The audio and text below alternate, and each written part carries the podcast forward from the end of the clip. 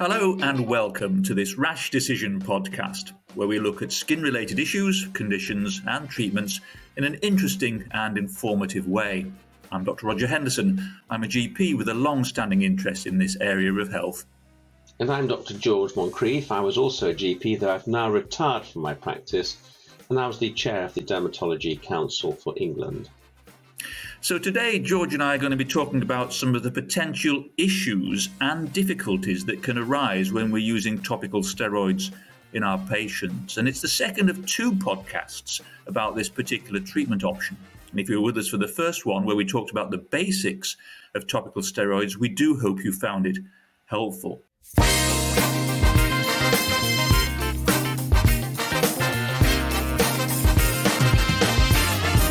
Let's have a chat about some of the potential problems linked to using topical steroids. And I suppose you'd go right back to basics to start here, which is the pH of the skin, as that impacts on it in so many ways, doesn't it? Well, you're so right, actually. Yes, the topical steroids are alkaline, and they raise the pH to around eight. Normally, as you know, the skin has a critically important acid mantle, which we spoke about in detail in one of our, and I think in our earliest podcast. And this acid mantle limits the activity of the proteases that break down the corneodesmosomes, those strong bonds that hold the corneocytes together. It also favors the adhesion of healthy bacteria at the same time as being antiseptic for things like Staph aureus. So the acid mantle is really important. Topical steroids reduce the granular activity in the stratum granulosa. And as you remember, those granules produce filaggrin, which creates the, the shape of the cells, changes the shape of the cells, aggregating them into um, stratified squamous epithelium. But we also have granules that make the ceramides, the oily materials that join up with things like phospholipids and um, triglycerides that, and cholesterol that form the um, lipid lamellar bi-envelope, the, the oily layer around the corneocytes to seal the skin barrier. And of course, filaggrin breaks down into the really important natural moisturizing factors that we discussed before. So those granules are really essential for creating and maintaining the skin barrier, but their granular activity is compromised by topical steroids. And then last time we talked about vasoconstriction. Um, that's the means by which we measure the potency. But for patients, that can mean that the skin looks quite pale wherever the topical steroid is applied, and that can be quite unpleasant. But more unpleasant for some patients, when that steroid effect wears off, they experience rebound flushing, which can be particularly distressing. Yes, and, and then what some of them can understandably do is think, well, I'm going to put some more steroids to stop the flushing, and we get into this vicious circle. And they can go on to unexpected longer-term use uh, of topical steroids, perhaps using them for longer than uh, we'd want them to be using them. So say after nine or twelve months of um, topical steroid use, what's the impact on the skin if someone's been using it for perhaps longer than we or they would want? Nine months, goodness, that sounds a long time, but it's surprising how easy it is to get that length of treatment. So take, for example, atopic eczema. Somebody with moderate atopic eczema has nine flares a year. Yeah. Um, each of those flares perhaps needing topical steroids for two to five weeks at least. So they're barely stopping the topical steroids. If you've got more severe eczema, you can have eleven flares or more a year, in which case that patient is never going to come off. If they're using steroids to control the flares, they're never going to be coming off the steroids. And after many weeks or months of, of topical steroid use, the number of cell layers in the epidermis is reduced. It's actually halved by about nine months. Um, topical steroids also reduce collagen levels in the dermis. Now, as you know, collagen is the protein in the skin that provides structure and strength. So without this, the skin can stretch, producing striae. And of course, the support for blood vessels goes, so you get these spontaneous ecchymoses, um, making it look like very old, senile skin, when in fact it's young skin, just without the collagen in the dermis. Topical steroids are also relatively small molecules. They're mostly under five hundred kilodaltons, so they're rapidly absorbed and can have systemic effects on the body. To be honest, this is rarely a problem in adults, especially when you're treating relatively small areas. But in infants and babies, in whom the body surface area to weight is much greater, it's been shown that just two weeks with a potent topical steroid, such as Betnovate, can result in pituitary um, adrenal, or hypothalamic-pituitary-adrenal suppression, and suppress normal steroid production, and possibly even have effects on the immune system generally, and even the bones. So I, I'm anxious about using potent topical steroids for more than two weeks, definitely, in a, in a toddler or, or a young child. Absolutely. And just thinking, uh, as you were saying that, George, I think one of the messages from the Wayside Pulpit, perhaps to G Ps listening today, is maybe when you go back into your surgery, do a little audit of people using a topical steroid, because um, they can fall under the radar. So they can be prescribed initially for a, a particular skin condition. They're put on their, their repeats on their prescribing page, and then every sort of you know month or two, they will just ask for another tube of topical steroids. And unless you're switched on, you just think, oh, that's okay, that's safe, it's just a bit of topical steroid. And before you know it, they've had twelve months or eighteen months of a topical steroid just being routinely prescribed, almost without anyone noticing. So I think that's a nice little thing for us to remember. Just check that our patients are not falling through the cracks with, with strong topical steroids through no one's fault, really, just by um, it ticking over on the repeat prescribing uh, pathway. So if we look at um, using topical steroids, obviously fantastically helpful. Um, you know, we must not forget, even though we're talking about the difficulties and issues linked to topical steroids, we mustn't forget just what a fantastic treatment they are for so many people. But there is a but, and that but is that topical steroids can in some situations make some skin, skin conditions worse, and we mustn't forget those ones. Yeah, absolutely. Um, they certainly can. Actually, just while you were saying that, I was thinking about um, patients who in the past have joined my list, and you realize that they are on repeat prescription for a potent topical steroid. And I don't want to just issue that without knowing why they're having it. And so you bring them in. And, and I had a patient a while ago who was on Betnovate repeat prescription for their psoriasis, their chronic stable plaque psoriasis. Mm-hmm. And It, they liked it, it was clean, it was effective, it seemed to do the job. But that's, I think, in my book, fairly dangerous. Interestingly, it's endorsed by NICE. Um, if you look at their NICE guideline in two thousand twelve, I think it was, they endorsed that as an option if they're not responding to a topical steroid with um, vitamin D analog. They, in fact, say use it twice a day.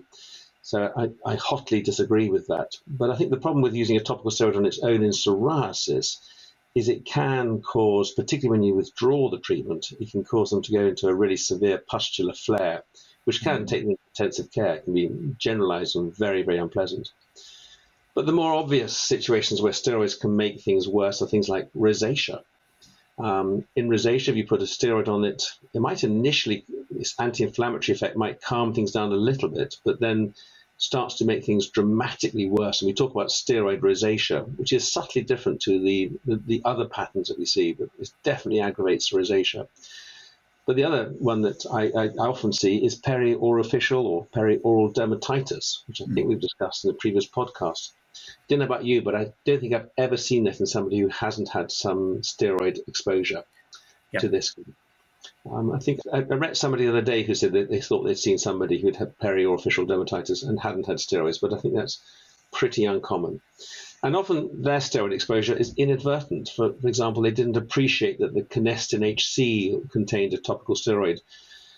Or I've actually seen it in a mother who was treating her infant's eczema and hadn't been taking care to wash it off her hands, and that small residue on her hands then touched her face, maybe at night time. And even that tiny amount of steroid um, can cause this condition. Interestingly, I've also seen it from a patient who's using an inhaler. So inhalers for yeah. asthma or hay fever, those steroid inhalers can leave a residue on the skin that can trigger this. Mm-hmm. So definitely conditions that can be made worse. Very rarely, patients can become allergic to um, hydrocortisone or Betnovate um, or other steroid molecules. Um, more commonly, though, patients become allergic to the preservatives in the cream. So that's why I prefer to use the ointments. They don't have those preservatives.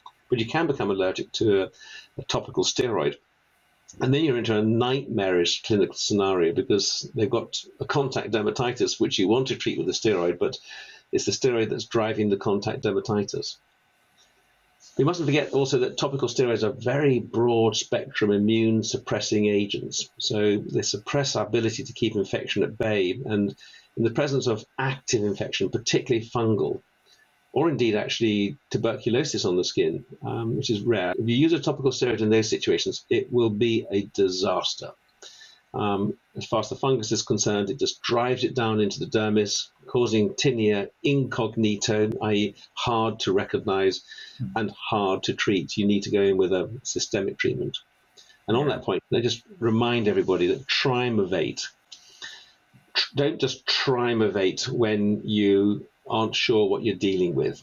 Um, Trimovate contains clobetasone butyrate, a moderately potent topical steroid similar to Eumovate.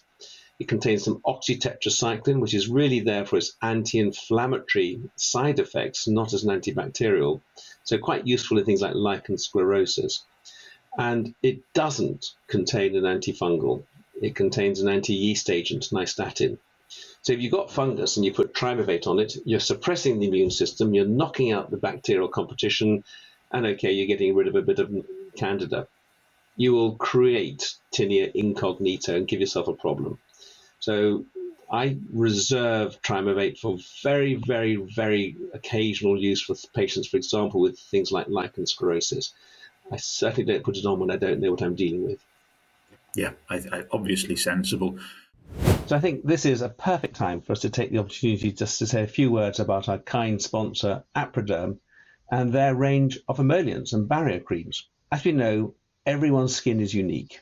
In many ways, as a G B, it has often been tricky to find an emollient that immediately suited a person and their condition. We know it's not as simple as one condition, one type of emollient. It's often a case of a patient trying an emollient and then going back and forth with several prescriptions and visits to us and other practices or other doctors, which is not ideal for them or for us. Fortunately, AproDerm have developed a genius solution to simplify the whole process of selecting an emollient for both patients and healthcare professionals. Their AproDerm Emollient Starter Pack, I love, contains all four of their emollients, and each of those has a unique consistency and a unique level of hydration. So the point here is that with just one prescription, we can give our patients the opportunity to try each one and find the one that works best for them. Now, obviously, this gives patients choice. It aids compliance, vitally important, whilst at the same time saving time, money, and most importantly, fewer visits for the patient. Now, as a G P, that ticks every box, and it sounds like a perfect answer for me. So because of that, I've been a huge advocate of the AproDerm range for a while now, and it's such a great range of products. I actually use them to moisturize my skin. All are suitable from birth, uh, and they're free from common irritants and sensitizers, which is so important these days.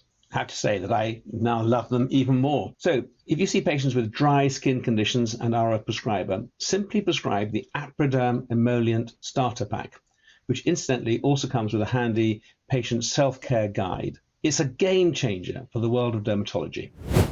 I think I may be guilty of sort of uh, going back in time uh, too much on this podcast to my medical student days, but I do remember um, Uh, a dermatologist uh, when the question of um, steroid, topical steroid withdrawal was brought up once, and it just poo-pooed it, so dismissive. Oh, it doesn't happen, my boy. Um, the, one of the things I've learnt in my career, um, just through the sheer numbers of patients I've seen, is beware topical steroid withdrawal syndrome, but it's under-recognised, isn't it? It certainly is, yep. And I think the other thing I've learnt over the years is to believe my patients. Yes. uh, generally speaking, they're right.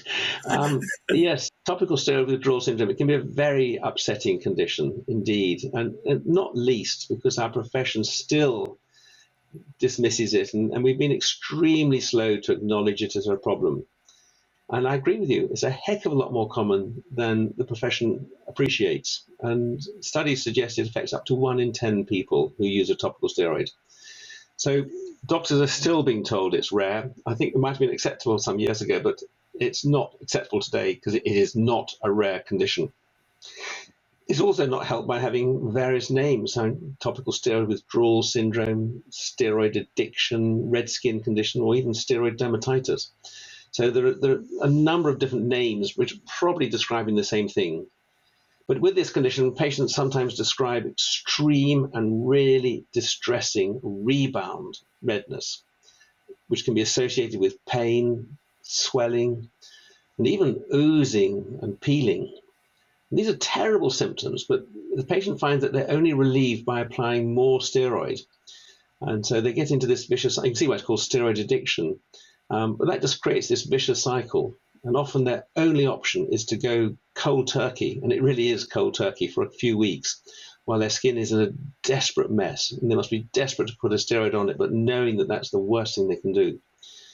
It can develop after just a week or two of use, usually with a more potent topical steroid, but it can happen quite rapidly, more usually after a longer period of use, and it typically affects the most vulnerable areas where the skin barrier is at its weakest, so on the face and on the genitals. So you've got somebody with a, a red scrotum that is relieved by topical steroids. Don't go up the strengths. You need to think about another way of managing it. But I couldn't agree with you more. I think as a profession, we need to wake up to this condition, take it seriously, and appreciate the need to help these very unfortunate individuals. Um, just telling them to use steroids is not going to be good enough. Yeah. And although, you know, as we've both agreed, tremendously effective, tremendously useful, and in the main, often extremely safe, we must not still forget the alternatives Uh, to topical corticosteroids, and and sometimes we may all be guilty of jumping in a little bit quickly with topical steroids without thinking about what could we do before we get to topical corticosteroids. Yeah, and there certainly are it's important things to think about here. I, I agree. All too often, doctors sit, you know, slip into prescribing a topical steroid without considering the basic skin care regimen and what they're doing. So again, thinking about eczemas, a common situation where steroids are used, spending time talking about soap and detergent avoidance, using soap, emollient um, soap substitutes, and of course, using effective emollients optimally, and, and talking to patients and, and giving them enough emollient to be able to do that. Mm. Um, so they need to be, that, that's a basic sort of um, background treatment for skin conditions. Then there are emollients which have non-steroid anti-inflammatory agents, such as nicotinamide, um, which I love. I think nicotinamide is a f- powerful anti-inflammatory agent. And so uh, uh, we've got ADEX gel um, as an example of an emollient which has got nicotinamide in it. But of course, we now have these much more sophisticated topical immune modulators, which provide targeted immune modulation. And they've been around since the beginning of this century, and they don't have the problems that we see with topical steroids. They, they preserve the surface pH. They can regranulate the stratum granulosa, um, which has been depleted by steroids. They increase, increase pro-collagen three levels in the dermis. And as I've just said, they provide targeted immune modulation, not global immune suppression. Hmm. And nor do they cause the problems of vasoconstriction and the tropical withdrawal syndromes that we see with steroids. But of course, remember, steroids are not licensed for long-term use. Um, these topical immune modulators are also licensed for long-term use. So um, that's a really useful point. And because they don't cause any skin thinning. In fact, they are particularly useful for the thin skin areas, such as on the face, especially around the eyelids. Yeah. Well, hang on, those thin skin areas are precisely where the barrier is at its weakest and where things like eczema tend to occur. So around the eyelids, it's the last thing I want to be doing is putting a topical steroid, because not only will it cause dramatic thinning, but it can also be absorbed locally and can maybe increase the risk of cataracts and things. Here we have an agent that, if anything, supports the skin barrier. NICE, unfortunately, in my opinion, are too influenced by concerns around unit prices. And yeah, a tube of topical steroid costs a few pounds, whereas a topical immune modulator costs upwards of thirty pounds for the same volume. But I just think that they don't acknowledge enough that undertreated inflammatory skin conditions have a real cost to the patient in terms of loss of sleep, loss of effective work, missed school, missed education, accidents, and of course all the healthcare costs of seeing a healthcare professional, taking time off work, the doctor and nurse's appointments, and undertreated skin diseases. And I don't think these have been taken into consideration enough when NICE published their advice. They look at the cost of the two treatments and don't acknowledge these hidden costs. A bit naughty. I sometimes feel, wonder whether they should be called the National Institute of Cost Effectiveness, because that, if you look at some of their articles, the word cost effective comes out all the time. And I just read them and think, oh, wouldn't it be lovely to have a National Institute of Clinical and Health Excellence? Because that isn't what they're always talking about. They're not talking about excellence. They're talking about cost effectiveness. And I think that they got their balance wrong, is my little personal speech from the from the pulpit there. But I believe we should be looking at these twenty-first century options much more intelligently and not limiting our therapies to nineteen fifties medicines, which is what topical steroids are. Okay, yeah, as you say, they're, they're relatively safe. They are effective. They're very important sometimes. They are cheap. And they're often the most, and perhaps usually the most appropriate treatment. But we really shouldn't be blinkered to the alternatives. Yeah, that that's such a good place to bring this particular episode to a close, uh, George. And uh, George and I do hope you've found uh, this particular podcast interesting and helpful, and that you've learned some things that perhaps you might not have before you started to listen to the podcast, which is always the aim here. Indeed. So, so Roger and I hope you will join us again next time when we'll be discussing more skin-related conditions. We'd also really like to thank our sponsor, AproDerm, for all their help in putting these Rash Decision podcasts together. We couldn't have done it without them. So, as always, until the next time, it's goodbye from George. Goodbye. And it's goodbye from me. Goodbye.